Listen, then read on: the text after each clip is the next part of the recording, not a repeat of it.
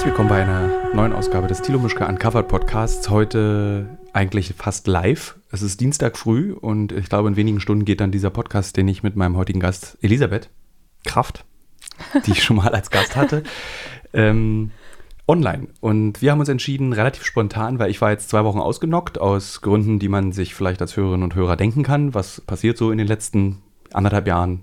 Deswegen war ich ausgenockt.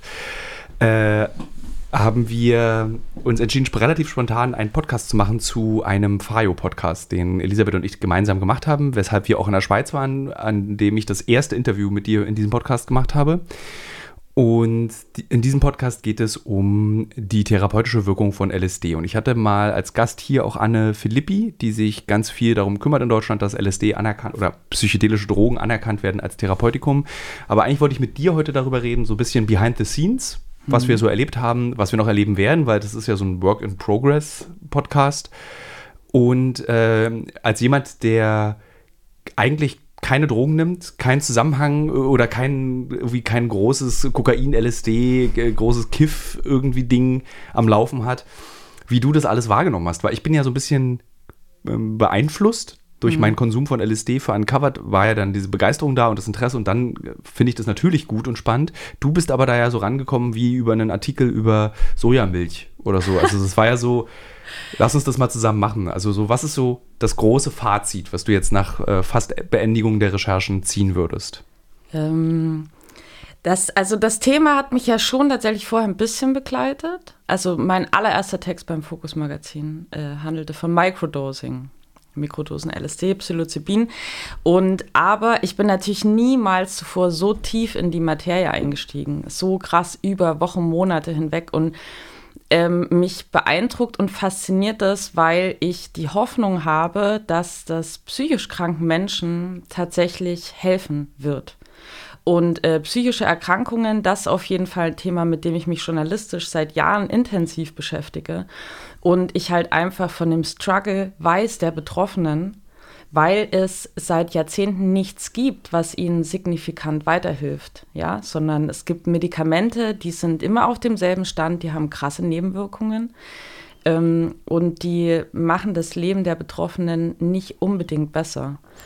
Und ich glaube, diese äh, Substanzen können das und das äh, fasziniert mich unglaublich. Ich habe gestern, äh, als ich das gepostet habe auf Instagram, dass es diesen Podcast gibt, relativ schnell sehr intensive Diskussionen damit verursacht. Also so nicht im Sinne von, das ist scheiße und keiner soll es machen, sondern eher im Sinne von, ich habe es probiert, äh, ich habe es äh, selbst ähm, gemacht, ich habe mir irgendwie Mikrodosen besorgt oder hohe Dosen besorgt. Ähm, wie ist denn dein, und dann wurde ich gefragt, von auch so in, Privatnachrichten, so, ich habe ganz schwere Depressionen, ich bin irgendwie austherapiert und nichts hilft mir. Soll ich mal es probieren? Und ich habe mich irgendwie nicht getraut, da eine Empfehlung zu äußern. Wie würdest du jetzt sagen, den Menschen, die diesen Podcast hören, die unter einer psychischen Erkrankung leiden und die auch Hoffnung schöpfen durch diesen Podcast oder durch diese Möglichkeiten, würdest du sagen, ja, okay, probier jetzt mal selber aus oder jetzt nach den Recherchen lieber nicht? Ich würde sagen, probiert es auf gar keinen Fall selber aus, sondern ähm, begebt euch äh, in die Hände von ForscherInnen und WissenschaftlerInnen, die sich damit beschäftigen. Und das passiert ja auf der ganzen Welt gerade.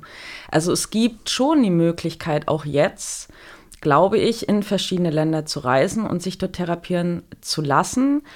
Oder halt jetzt noch ein bisschen zu warten. Ich weiß, es ist natürlich scheiße, ne? Menschen, die wirklich schwer depressiv sind oder andere Beschwerden haben, zu sagen, ja, warte halt jetzt noch fünf Jahre. Aber was wir ja schon gelernt haben, ist, das ist ein Werkzeug, das unglaublich helfen kann. Es kann aber auch schaden. Und, es, und ich glaube, es ist total wichtig zu begreifen, dass man das nicht in Eigenregie machen sollte, sondern wirklich mit Menschen, die sich auskennen. Also ich würde sagen, mach's nicht. Also, aber wie du ja vorhin schon gesagt hast, ich habe auch noch nie Drogen genommen, weil ich einfach voll der Schisser bin.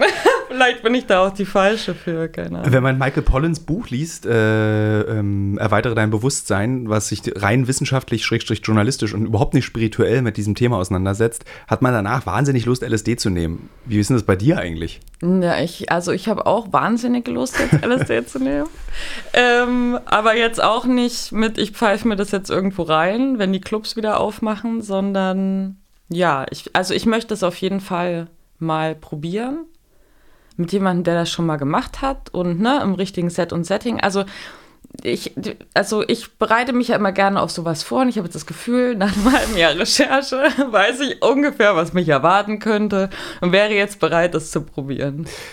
Dieses, ähm, also was bei mir passiert ist in den letzten, also seit drei oder vier Jahren beschäftige ich mich mit dem Thema.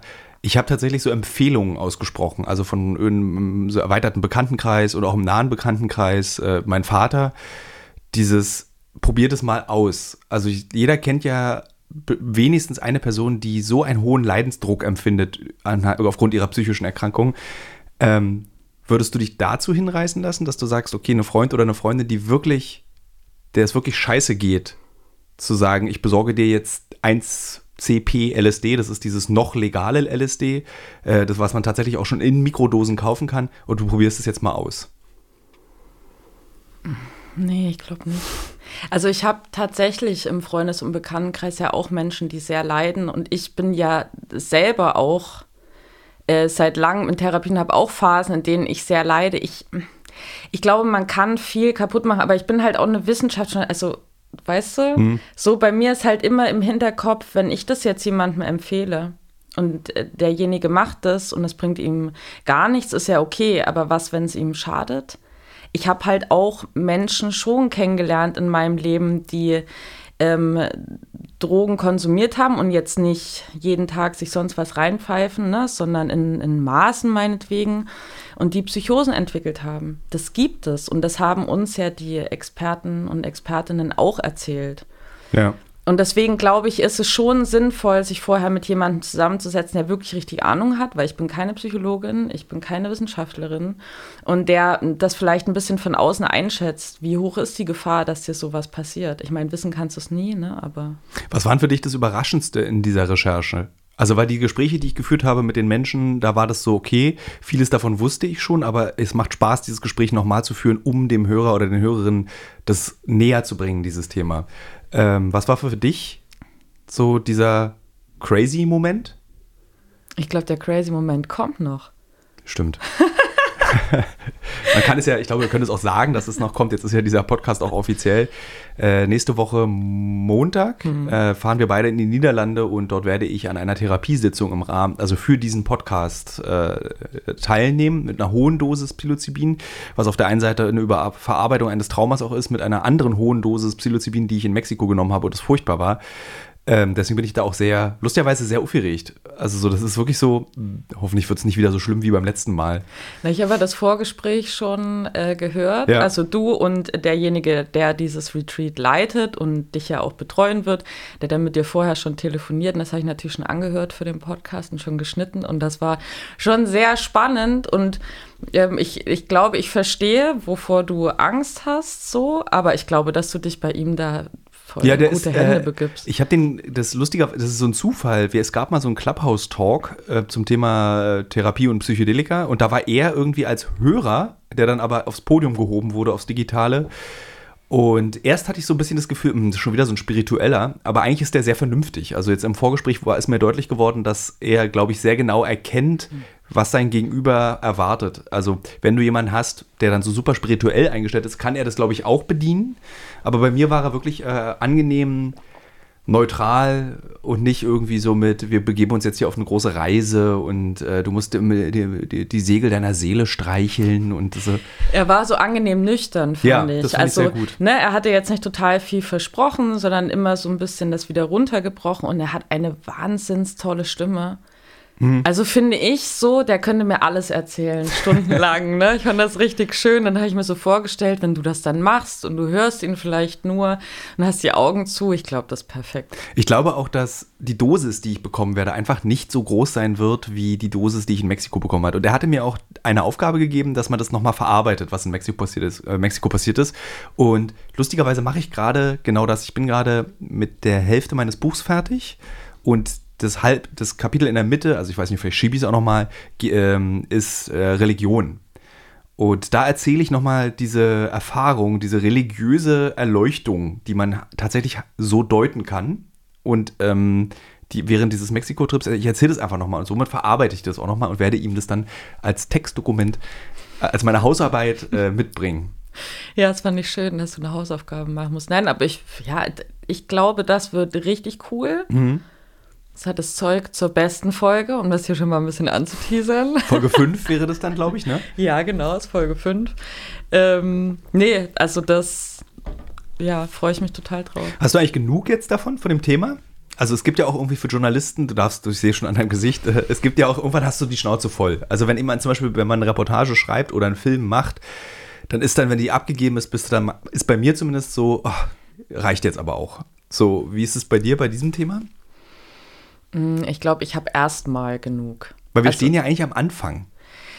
Nein, also ich glaube schon, dass wir mit dem Podcast, und das soll jetzt kein Eigenlob oder große Eigenwerbung sein, aber dass wir dieses Thema unfassbar breit abbilden. So breit, wie man das meiner Meinung nach in einem Text nicht machen könnte. In einem Text kannst du dir immer einen Teilaspekt rausnehmen, wie ich damals über Microdosing geschrieben habe. Mhm. Oder dann habe ich nochmal einen Text geschrieben über äh, die Forschung innerhalb Deutschlands. Aber das ist ja ein Hundertstel von dem ganzen Ding. Und ich meine, klar haben wir jetzt auch nicht 100 Prozent, aber ich habe schon das Gefühl, dass wir mit den sechs Folgen eigentlich wirklich alles abgedeckt haben. Stand jetzt. Ja, was, was relevant auch ist. Also ja, du kannst also, natürlich dann irgendwie, man könnte noch eine Folge, also wir hatten ja auch überlegt am Anfang, als wir das geplant haben, man könnte noch eine Folge über diese Charlatanerie machen, weil es gibt irgendwie illegale Ketaminbuden in, in Deutsch, in Berlin, äh, beziehungsweise auch in München, in, also in Großstädten. Ähm, aber das haben wir dann so, wir haben dann auch aussortiert, weil wir festgestellt haben, das ist sehr viel Arbeit. Überraschenderweise haben wir beide festgestellt, das ist mehr Arbeit, als wir am Anfang dachten. So krass viel Arbeit.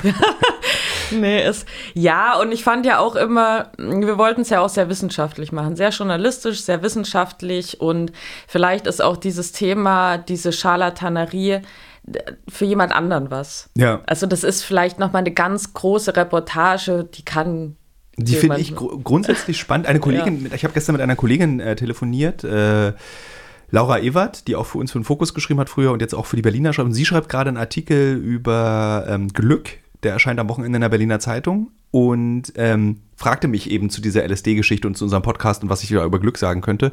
Und sie erzählte mir eine tolle Geschichte, dass der Typ, äh, so acidbestellen.de ist irgendwie so ein 19-jähriger Hesse, der mit irgendwie mit ein paar tausend Euro das aufgebaut hat und jetzt einfach mal richtig Kohle damit verdient, Geil. weil eben dieses 1CP LSD noch nicht verboten ist und die Leute bestellen jetzt wie irre privat diese Microdosen. Äh, Microdosen.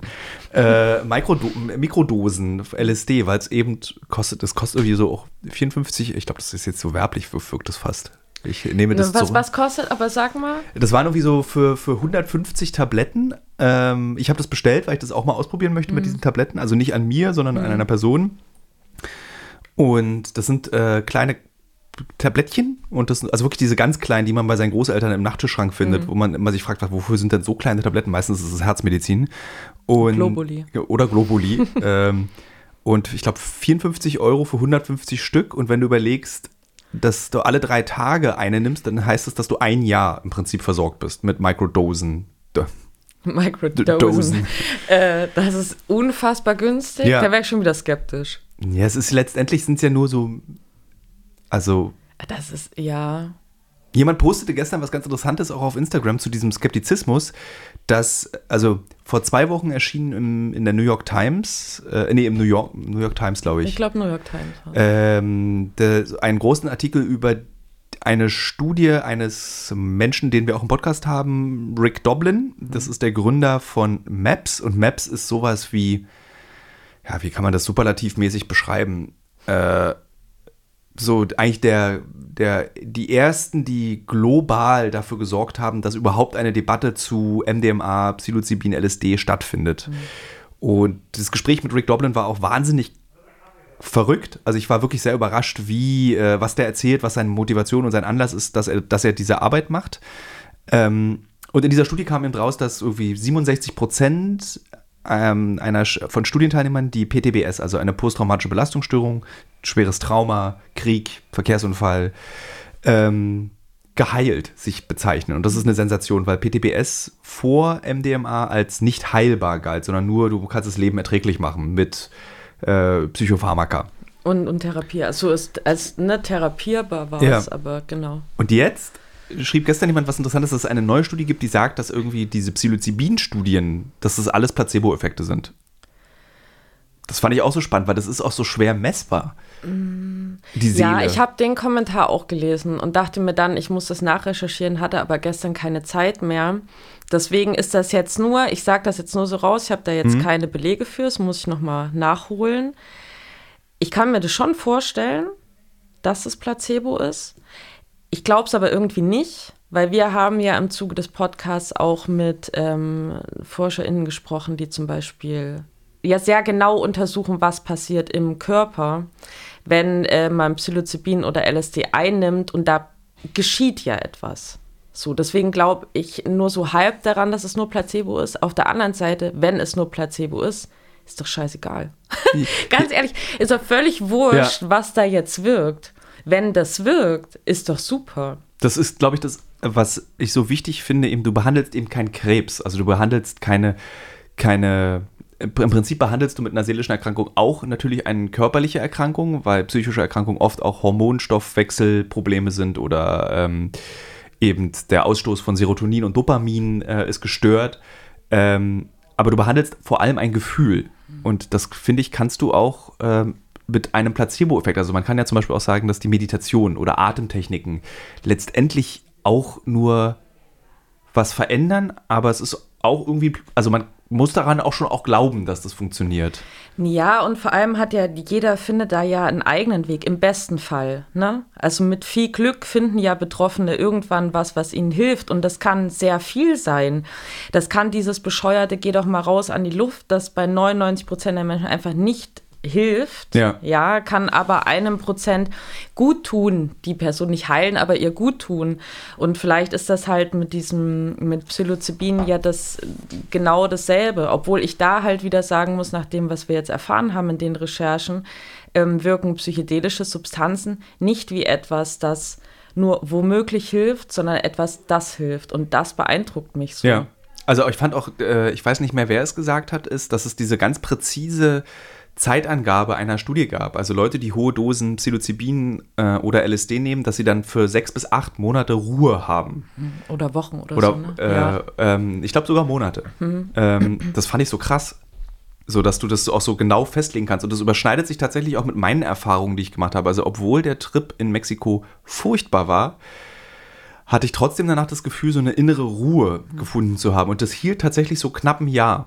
So, und das finde ich so, wirklich faszinierend. Ja, na vor allem, ich, es ist halt immer, glaube ich, sehr schwer für Menschen, die ähm, dann mit nie konfrontiert wurden mit psychischen Leiden, sich das vorzustellen, also dass dieses Normale, was viele fühlen, für andere ja gar nicht möglich ist. Ja. Und wenn ich sowas lese, denke ich immer, wow, wie krass muss das sein für Menschen, die wirklich über viele Jahre, manchmal Jahrzehnte hinweg so einen Leidensdruck haben, allein diese Aussicht. Und wenn es nur zwei Wochen wären, ich glaube, die wären schon ja. total dabei. Ne? Ich glaube, das muss, also ich würde jetzt, also ich habe sicherlich auch irgendwas an meiner Psyche, an der ich definitiv arbeiten könnte, aber ich habe zum Beispiel keine Depression. Das weiß ich definitiv. Ähm, aber ich konnte das eben bei meinem Vater beobachten und das Krasse ist, das ist wie, zum ersten Mal habe ich das so, so ganz nah gesehen. Da hatte ich so wie wenn man zum Beispiel Corona hatte oder eine schwere Viruserkrankung. Und auf dem Höhepunkt der Viruserkrankung ist man ja oft dann so, das wird nie wieder anders sein. Mhm. Also diese Schwäche, die man empfindet. Und so erschien mir das auch bei meinem Vater, dass der ähm, eben gesagt hat, so, das ist jetzt so. This is my life now. Als Meme im Prinzip. Und was ich total faszinierend fand, ich wollte ja mit ihm für den Podcast über seine Erfahrung des Microdosing sprechens.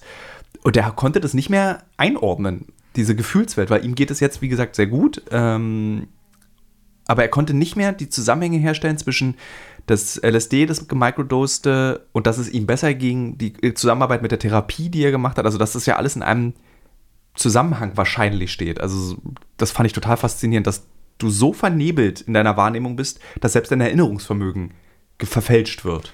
Ja, ja, das ist ja ein sehr starkes Gefühl, ne? Also starke Trauer und Ausweglosigkeit. Und man kann das natürlich auch. Es ist ja schwer, Schmerz, also sich an Schmerz auch zu erinnern. Das kennen wir ja alle aus, also, ne? Ja. Wenn du dir mal einen Arm gebrochen hast und dich jetzt in dem Moment versuchst daran zu erinnern, wie sehr tat das eigentlich weh, kannst du natürlich nicht. Ne? Oder und ähm, da will ich jetzt nicht für alle sprechen, aber ich habe schon auch die Erfahrung gemacht, es ist immer schwer, sich im Nachhinein daran zu erinnern, wie schlecht ging es einem. Also man kann das aufschreiben und dann nachlesen, ja. aber das Gefühl, was du in dir drin hattest, daran kannst du dich ja gar nicht mehr erinnern. Ich hatte meinen Vater auch gebeten, dass er tatsächlich Tagebuch führt. Habe ich nicht, hat nicht funktioniert. Ja, na, ist auch. Es ist auch anstrengend. Also Tagebuch ja, ist, wirklich, ist, überraschend anstrengend. Vor allem ist es anstrengend, wenn du ja keinen Ausweg siehst in, in der Situation oder an einem Tag ja. oder in einer Woche oder so. Weißt du, das ist total schwierig. Das ist ja. Hm, ja. Ja, es ist ganz schwer auch zu beschreiben. Also es gibt ja sehr viele, mittlerweile sehr viele Sachbücher und Romane zum Thema Depressionen. Ähm, aber es ist einfach, glaube ich, anderen Menschen zu vermitteln, wie sich das anfühlt, es gibt ein Kinderbuch, was von einem ähm, Hund äh, immer spricht. Also es ist ein illustriertes Kinderbuch, wo ein Vater seinen Kindern oder seiner Tochter oder seinem Sohn, ich weiß es nicht mehr, erklärt, was ist eine Depression. Und er erzählt es immer von, mit so einem, so, so ein Bernardinerartiger wie heißen so Bernardiner ohne Felle? Also so ein fetter Hund, der kein Fell hat, aber trotzdem so viel Haut. So ein ganz großer Hund ist Faltenhunde. Halt, heißen, heißen die, so? Faltenhunde? Ich glaube. Nicht, ja. Also es würde passen. Mhm. Jedenfalls ein großer, fetter Faltenhund, der dann zum Beispiel auf der Brust sitzt vom Vater oder dass der immer im Schatten irgendwo lauert und einen beobachtet und dass der immer auf den Schultern sich so abstützt. Und das hat das Gefühl, das war das erste Mal, dass ich wirklich verstehe, aha, so ist also Depression, dieser Druck, den man empfindet, dieses Belastende.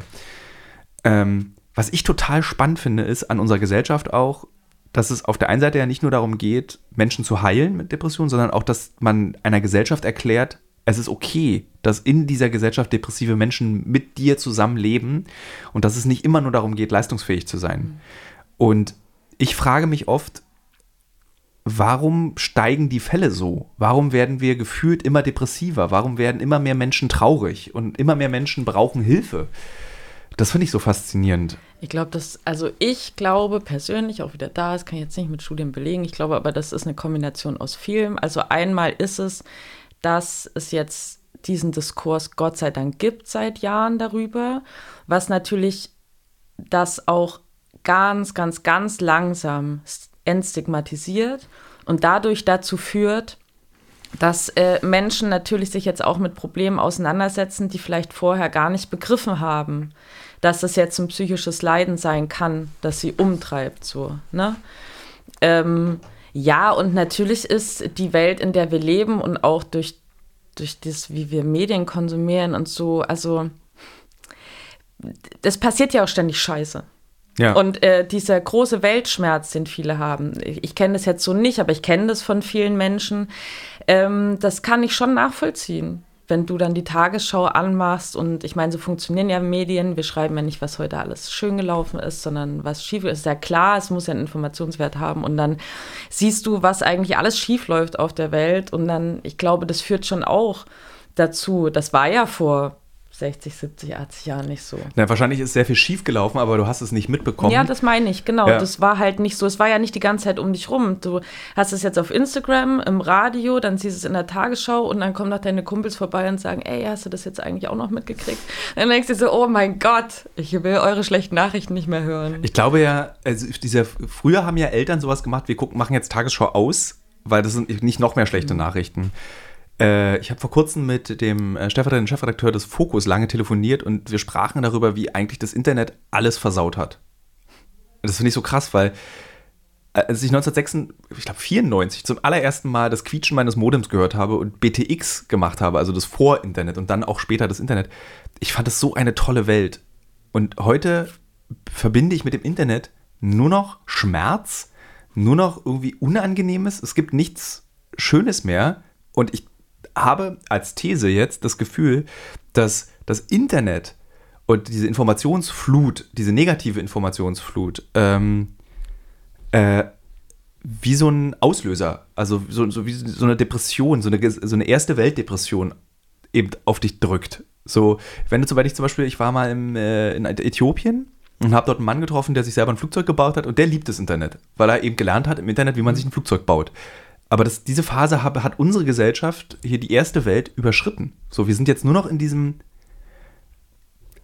Äh, wie beschreibt man das? Also in, in diesem negativ ähm, drin. Also so selbst so eine unschuldige Plattform wie Instagram hat in den letzten Tagen bewiesen, dass sie nicht, dass, dass, dass es, ich muss mich da ganz vorsichtig ausdrücken, ähm, dass es einen belastet, dass es seine Unschuld verloren hat und dass es einen in so eine reaktive Ecke zwängt. Und das ist so belastend.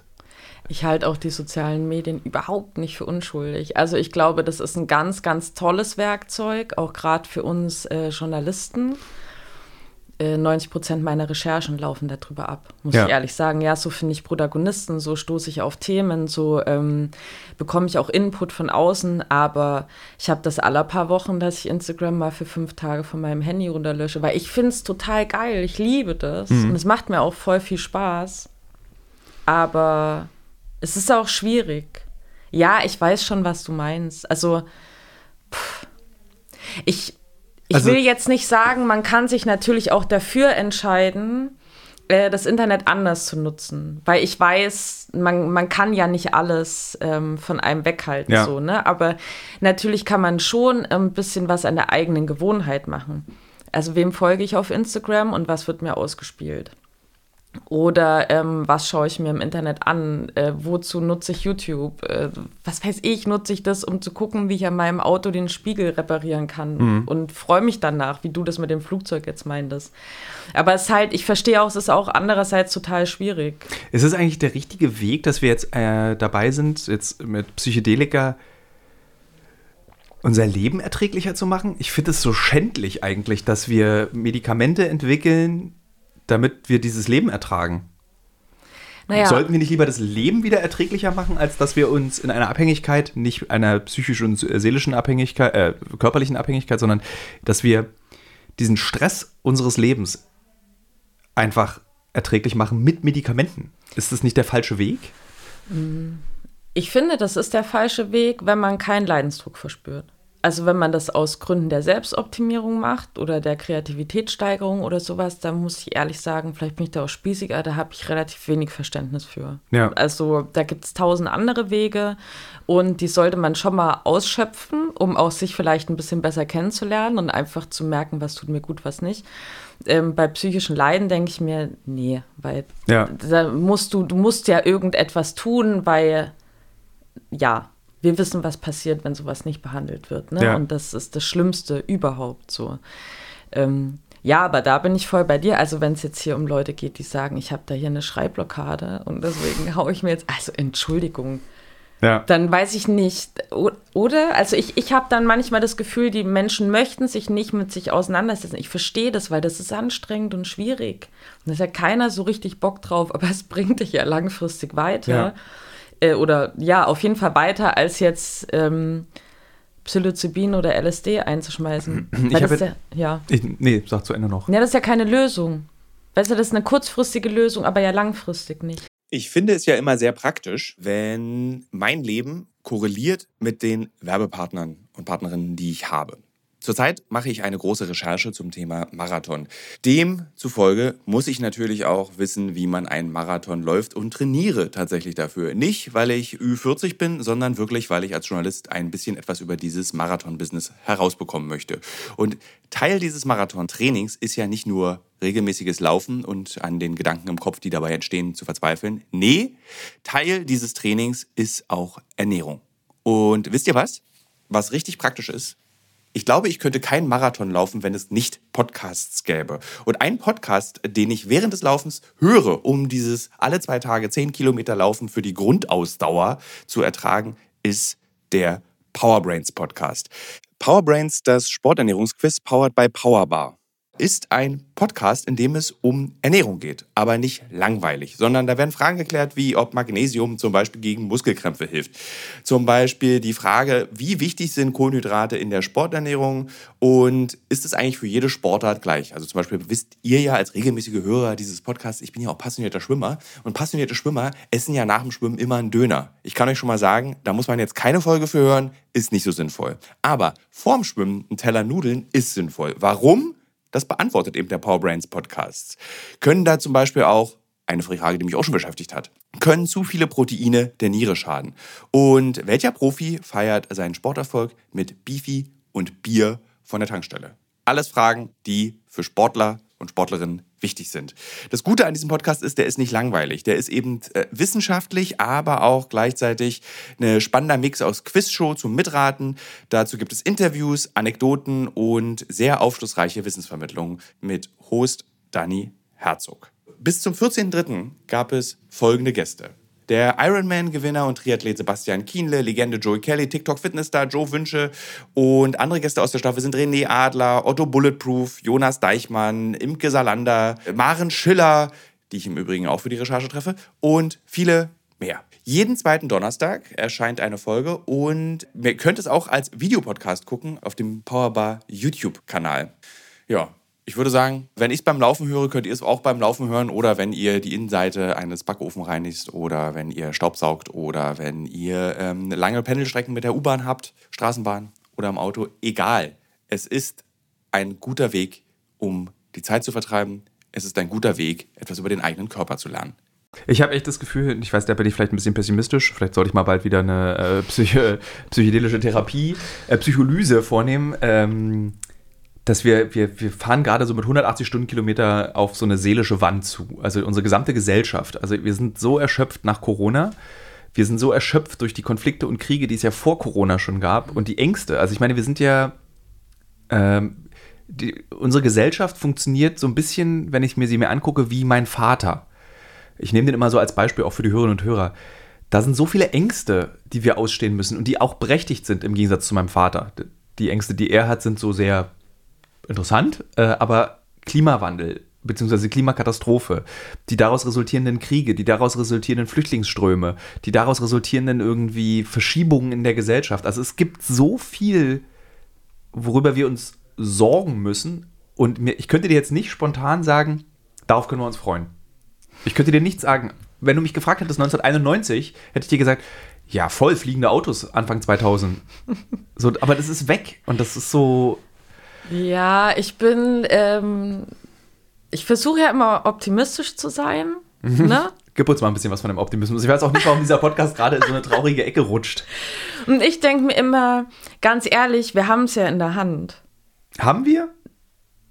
Wir haben das immer in der Hand. Punkt. Also wir können immer irgendwas tun, um es besser. Also ob das am Ende funktioniert, weiß ich nicht. Aber wir, wir können es ja versuchen. Ich meine, jetzt sind zum Beispiel Bundestagswahlen im September. Hm. Also wir haben schon in der Hand, was dann passiert. Und wenn, was du jetzt gerade angesprochen hast. Müsste man mal so ein gutes Interview mit der Kanzlerkandidatin von den Grünen machen. Voll die gute Idee. Hast du schon mal ProSieben vorgeschlagen? Ich überleg mal. ähm, also weißt du, und, und natürlich kann das was richtig, also das kann total viel verändern. Es kann auch gar nichts verändern. Aber das liegt ja an uns. So. Ja. Also ich versuche immer nicht so sehr zu resignieren. Also das ist für einen Tag mal okay und so im Selbstmitleid baden und alles scheiße ja. finden. Das braucht man auch mal. Aber ich bin immer eher so eine Macherin und denke, wir können was uns nicht passt, können wir verändern. Aber wir müssen es halt wollen und wir müssen uns halt was überlegen. Und die Sachen, die du angesprochen hast, also was jetzt Kriege angeht, weiß ich nicht, wie man die verhindern kann. Ich bin aber auch ist, keine Experte. Also da bin ich, da bin ich ja, da bin ich ja wirklich so ein Weltzyniker geworden. Ich finde, das wir müssen akzeptieren, dass Kriege zum, zu unserer Existenz dazugehören. Konflikte, nennen wir es Konflikte. Hm. Ja, schön wäre es natürlich, wenn es nur Konflikte wären, ne, die man anders lösen kann, aber das, das weiß ich natürlich nicht. Aber wenn wir jetzt zum Beispiel von, von Klimaerwärmung, Klimakatastrophe sprechen, sorry, aber das haben wir in der Hand. Jetzt werden vielleicht ein paar Hörerinnen und Hörer denken, yes, was redet sie da? Das ist nicht menschgemacht. Und das dürft ihr denken, das ja. ist eure Meinung. Ich sehe das anders. Ich glaube, das ist menschgemacht und deswegen glaube ich auch, der Mensch kann das Ruder rumreißen, aber müssen wir halt was machen. Dann können wir halt nicht noch 20 Jahre hier rumsitzen und sagen, oh nein, was kommt da auf uns zu? Das ist auch was, was mich immer wieder erstaunt, aber da gibt es auch einen psychologischen Fachbegriff für dieses, äh, wenn du den Zug entgleisen siehst, also du fährst auf eine kaputte Brücke zu und der Zug wird runterfallen, dass du immer noch darüber diskutierst, wie man es verhindern kann. Da gibt es irgendwie so ein Wort für. Mhm. So, das beste lebende Beispiel in Deutschland ist der Flughafen BER. Man wusste eigentlich schon 1998, dass das Ding zum Scheitern verurteilt ist, so wie es gebaut wird, aber jetzt haben wir ja schon mal angefangen. Jetzt haben wir schon mal Geld investiert. Ja, da muss ich sagen, ziehe ich einen Hut davor, dass sie es durchgezogen haben. Ja. Also ich habe halt jedes Jahr damit gerechnet, dass sie sagen, wir blasen es jetzt ab. Ja. Kein, kein Bock mehr, ne? Gar nicht. Wir bauen noch ein paar Container an Tegel ran. Ja. Das wird jetzt der große Flughafen der Hauptstadt Deutschlands. Irgendwie, aber das fand ich gut. Ja, nee.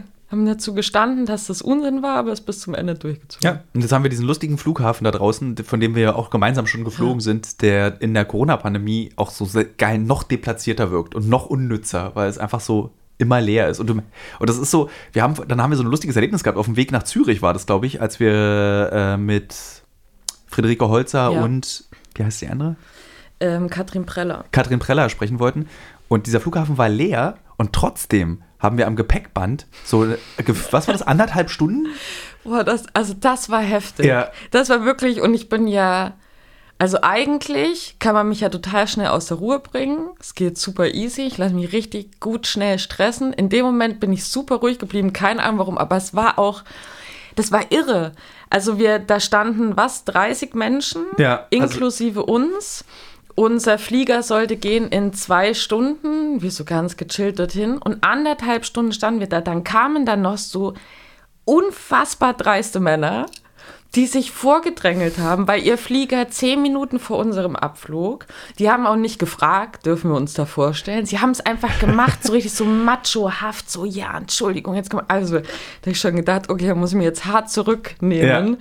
Und der Witz war aber, die haben den Flieger verpasst, wir haben gekriegt. Und ich, das, ich weiß, dass es so genervt hat mich, dass ich sogar in den Modus, den ich von meiner Oma gelernt habe, den ich nie haben wollte, meine Oma hat immer sehr ungeduldig an so Kassenschlangen hinten gestanden und immer so, Oh. Ja, das hast du und bist von einem Fuß oh. auf den anderen getippelt. Also, und ich wollte selbst, also da war ein Punkt erreicht, wo ich sogar also dann so, auch so, oh, und dann so vorwurfsvoll irgendwo hingucken.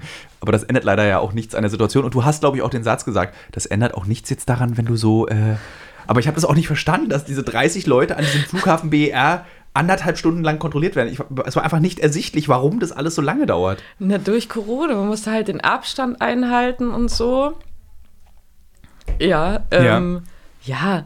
Ich weiß nicht, also mir gelingt das auch nicht immer, aber in dem Moment war ich total zen, weil ich mir dachte, also entweder kriegen wir das jetzt oder nicht. Und wenn nicht, wird es irgendeinen Grund haben. Und wir haben es ja gekriegt am Ende. Das ist ja der Witz. Also ich glaube, am Ende, das meiste klappt ja immer. Ja.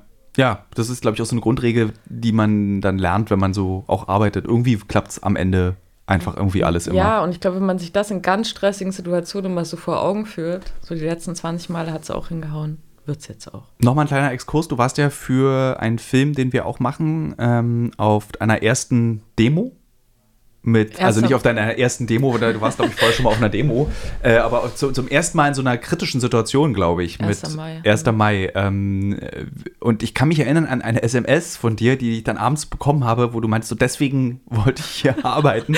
Gott, das klingt ganz schlimm. Äh, nee, ich kann das total nachvollziehen. Ähm, Deine Probezeit ist ja jetzt abgelaufen. Du bist ja übernommen worden nach deiner mhm. Probezeit. Ich wusste gar nicht, dass du eine Probezeit hattest. Ja. Das hat darauf hast du mich hingewiesen. Wie ist denn dein erstes halbes Jahr jetzt generell arbeiten gewesen? Das sind drei Monate. Echt? Ja, Ach, ich weiß, das fühlt sich an wie zwei Jahre. Nein, Quatsch. Ähm, ja, voll. Echt? Das kam mir wirklich vor wie so, dass wir schon seit einem halben. ja, ich weiß. ich glaube, weil wir einfach so viel arbeiten. Dadurch ja. wirkt das viel länger. Ne? Ja. Ähm, ja, total gut. Was, also ich bin, ähm, ich, bin auch oft genervt, aber die Arbeit macht Spaß. Die Arbeit an sich ist richtig cool. Ja. Dieses Podcasten ist cool, dieses auf Demo gehen ist cool. Ich lerne so viel. Und äh, nicht in nicht in der Schule, nicht in der Uni, nicht in irgendeiner Weiterbildung, sondern Learning by Doing. Und das ist das, was ich schon immer am meisten geliebt habe. Mhm. So. Und äh, ja, ich meine, die Kolleginnen und Kollegen hier sind einfach so krass gut in dem, was sie machen. Und so auf Zack, ich kann da halt so viel mitnehmen. Und ja, und 1. Mai, ja.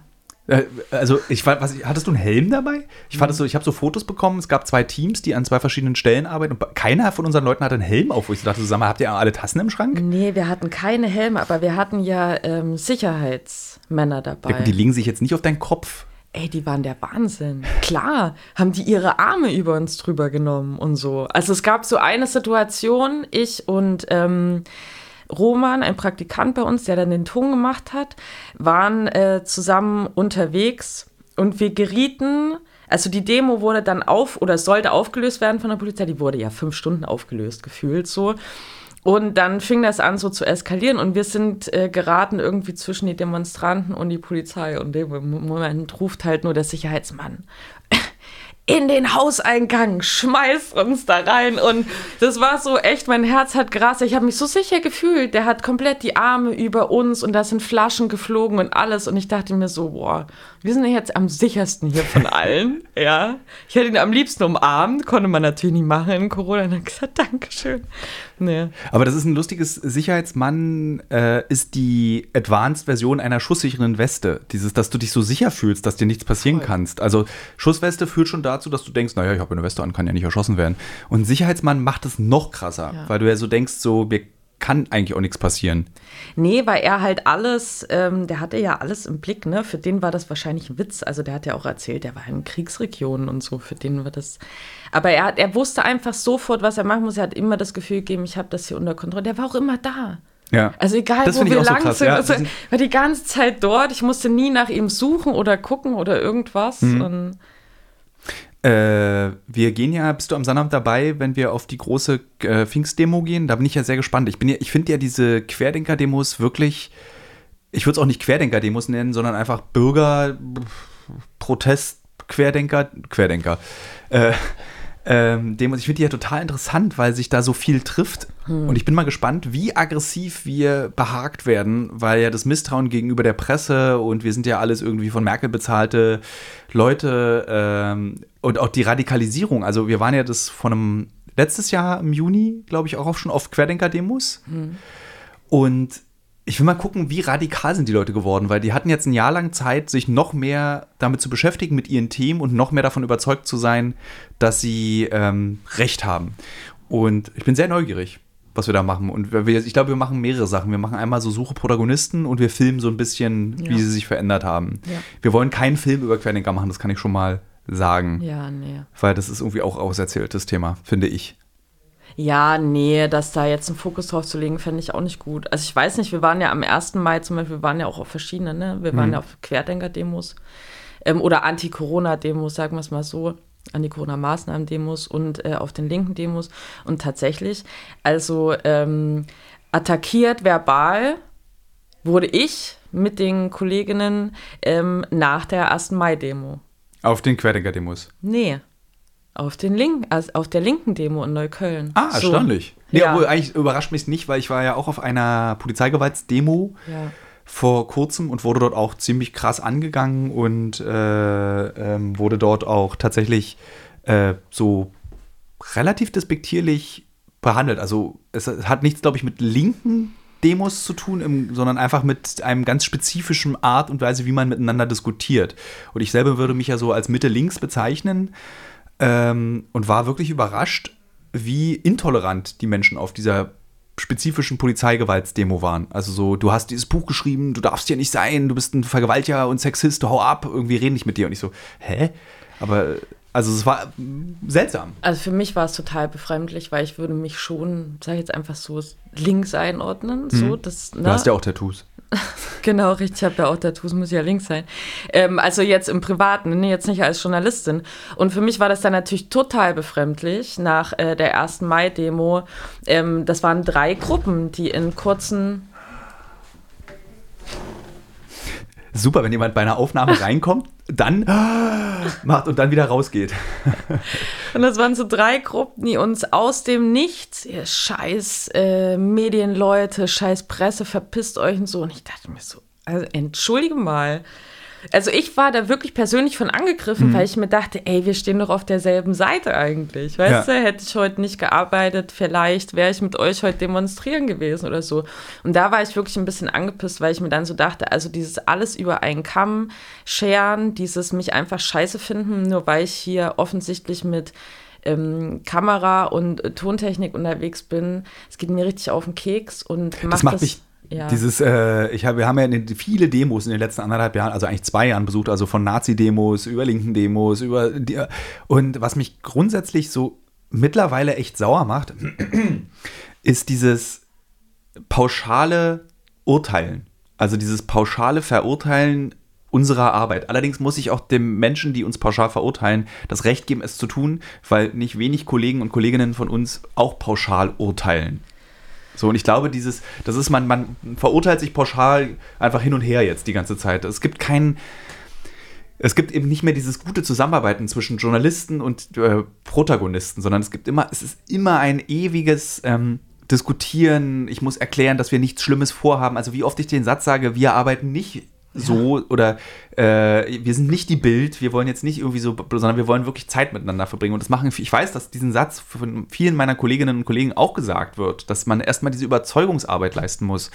Und das ist so erschöpfend. Ich finde es so einfach so, oh, das finde ich auch wirklich anstrengend, weil das beobachte ich in den vergangenen Jahren auch. Und ähm, vor allem, also bislang war es immer so, dass sich die Protagonistinnen und Protagonisten, mit denen ich zusammengearbeitet habe, im Nachhinein bei mir bedankt haben, gesagt haben, es war schön, was weiß ich, es war gar nicht so, wie ich es mir vorgestellt habe. Ja.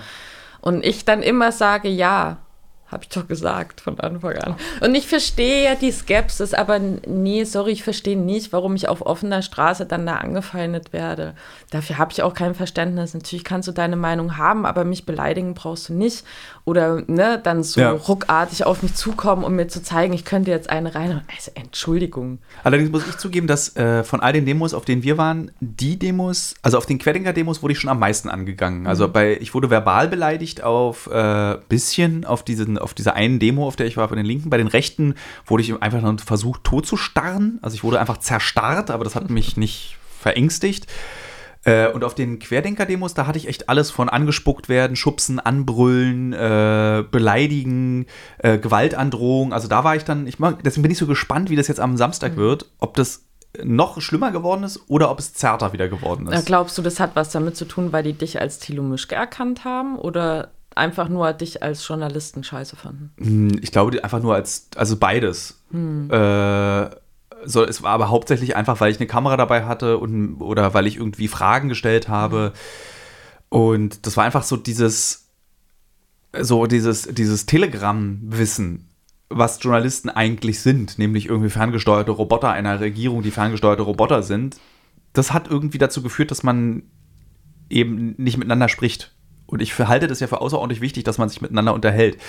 Aber du musst die Leute erstmal davon überzeugen, dass du sie nicht versuchst zu überreden, dass sie dumm sind, weil sie auf eine Querdenker-Demo mhm. gehen. Ey, die Leute sollen auch machen, was sie wollen. Wenn die auf irgendwelche komischen Nazimärsche gehen wollen, dann sollen die Leute auf Nazimärsche gehen. Es ist nicht meine Aufgabe, davon Leute zu überzeugen, ähm, nicht dorthin zu gehen. Was ich vielleicht als meine Aufgabe sehe, ist aufzuklären, was zum Beispiel eine rechte Szene bedeutet um möglicherweise Leute zu verändern oder zu sagen, ich gehe da nicht mehr hin. Oder ich gehe jetzt gerade besonders dahin. Aber es ist nicht meine Aufgabe, individuell jemanden davon auf einer Demo zu sagen, so, äh, glaubt es mal nicht. Ich habe gesagt bekommen, das sollst du glauben. So, das ist Quatsch. Ähm, deswegen finde ich es auch total okay und legitim, auf eine Querdenker-Demo zu gehen. So, ich habe jetzt den Faden verloren, warum ich das erzähle. Weiß ich nicht, weil, weil du gespannt bist auf Samstag. Genau. Ja. Wir ja. wären ja eigentlich auch in die USA gefahren, jetzt für diesen äh, Podcast, aber das hat ja leider aufgrund äh, einer 14-tägigen Quarantäne nicht funktioniert. Aber ich, ich habe ein Visum jetzt, wir können noch fünf Jahre. Ja, super, oder? Das, ja. Was war das für ein Gefühl für dich, dass du dieses Visum bekommen hast? Ich finde es ja schon cool, dieses USA-Visum für Journalisten. Ja, so ein bisschen abgefahren. Also der Weg dahin war halt krass. Das war mir nicht so klar. Ähm, und ich habe mich natürlich vorher nie damit auseinandergesetzt, weil ich immer so meine Vorbehalte hatte, davor in die USA zu reisen. ähm, und jetzt will ich es auch schon gerne machen, jetzt wo ich das Visum habe. Wie war, also Zimmer, ich weiß, äh, also du bist dann in München gewesen, in dieser. Genau, man musste das erstmal, musste man das online beantragen und einen Fragebogen ausfüllen, äh, der mich zwei Stunden Lebenszeit, zwei Stunden gekostet hat, wo dann auch so Sachen gefragt wurden, wie die Zweitnamen meiner Eltern sind. Oder welche Länder haben sie in den letzten zehn Jahren besucht? Ja, bei mir waren es so in den letzten fünf Jahren und das war aber schon, wo ich mir so dachte, pff, dann irgendein Land konnte ich gar nicht angeben. Nordirland, glaube ich, dachte ich so, scheiße, wenn ich das jetzt nicht angeben kann, weil das war nicht in der Liste. Hm. Und die fragen mich danach was passiert dann? Also du kriegst auch sofort Angst. Und dann stellen sie dir aber auch halt wiederum so absurde Fragen wie, sind sie körperlich in Deutschland anwesend? Also die ganz, ganz komisches Zeug, ja. Oder haben sie vor, einen terroristischen Anschlag zu begehen, wo dann wirklich da sitzen und denkt, also ehrlich Leute, wer kreuzt denn da Ja an? Meine Oma. Nein. Meine Oma, als ich 1996 mit meiner Oma nach New York gereist bin, war noch eine Frage in diesem Einreise, bevor es Esther gab. Mhm. Ähm, da musstest du immer im Flugzeug so einen Zettel ausfüllen. Waren Sie Mitglied einer kommunistischen Partei? Und meine Oma so, ja. okay.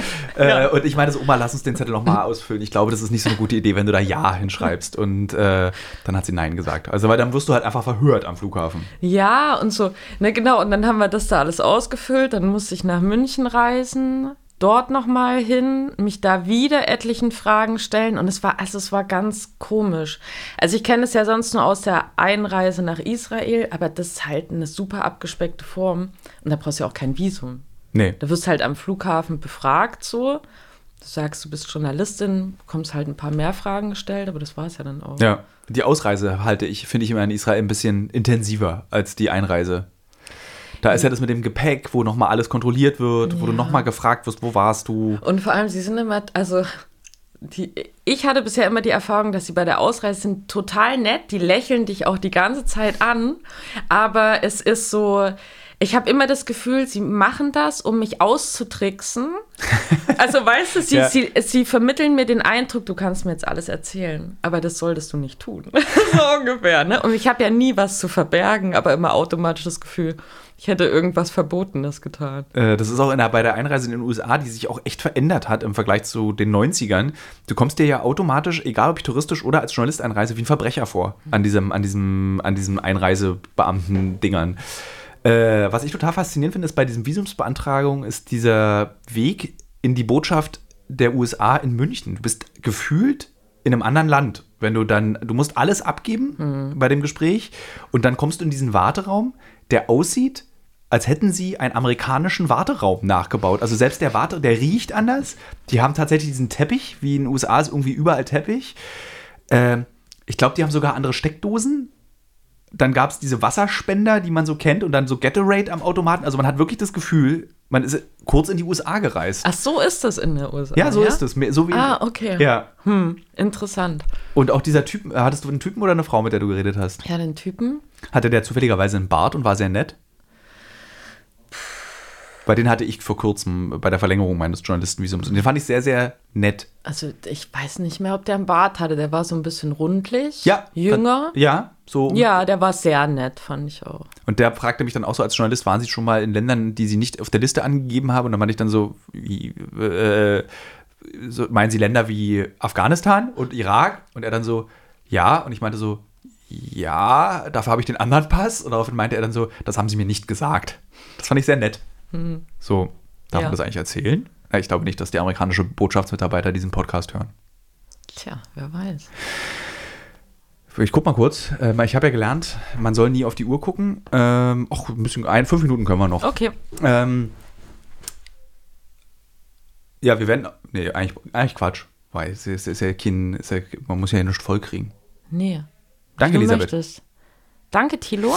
Ähm, wir werden bestimmt noch öfter zusammen Podcast-Aufnahmen machen, insbesondere weil wir nun auch irgendwann in die USA gemeinsam fahren werden, um dieses Visum auszunutzen und weil wir noch andere abenteuerliche Reisen erleben werden. Ähm, ich hoffe ja sehr, dass wir langsam und souverän aus dieser Corona-Pandemie jetzt wieder rausschlittern und uns die Arbeit in den nächsten Jahren wieder leichter fällt als in den letzten anderthalb. Ich das fand es sehr zermürbend, hm. um ehrlich zu sein, oder finde es sehr anstrengend. Ja, vielen Dank liebe Hörerinnen, liebe Hörer, äh, bis zur nächsten Woche. Dann gibt es, glaube ich, tatsächlich die, im Übrigen die erste Folge des Fayo Podcasts, ähm, gibt es hier auf diesem Kanal zum Hören. Und ich glaube, es gibt auch noch dieses Codewort, was man benutzen kann, um irgendwie so einen Monat umsonst zu bekommen. Und das ist Tilo. Also wer Bock hat, das, das ist jetzt keine bezahlte Werbung, sondern es war eine Werbung von letzten Mal, die ich jetzt einfach nochmal sage. Also ich glaube, wer mit dem Wort Tilo sich bei Fayo anmeldet, kriegt einen Monat umsonst. Ähm, ja, dann schöne Woche.